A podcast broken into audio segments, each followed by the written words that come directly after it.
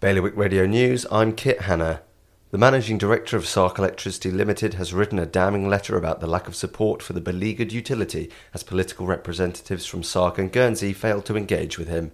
The fuel subsidy ends on July 1st. Meanwhile, Jersey Deputy Hugh Raymond will still be taking part in the election next week after undergoing major heart surgery yesterday. The family of the Trinity representative said they were relieved and delighted. Guernsey states are to vote on whether their senior committee, Policy and Resources, should be forced to look into ways of breaking the cycle of poverty which affects some families from one generation to the next.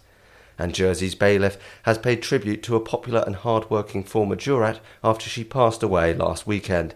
Jurat Susie Marrett Crosby had been unwell with cancer.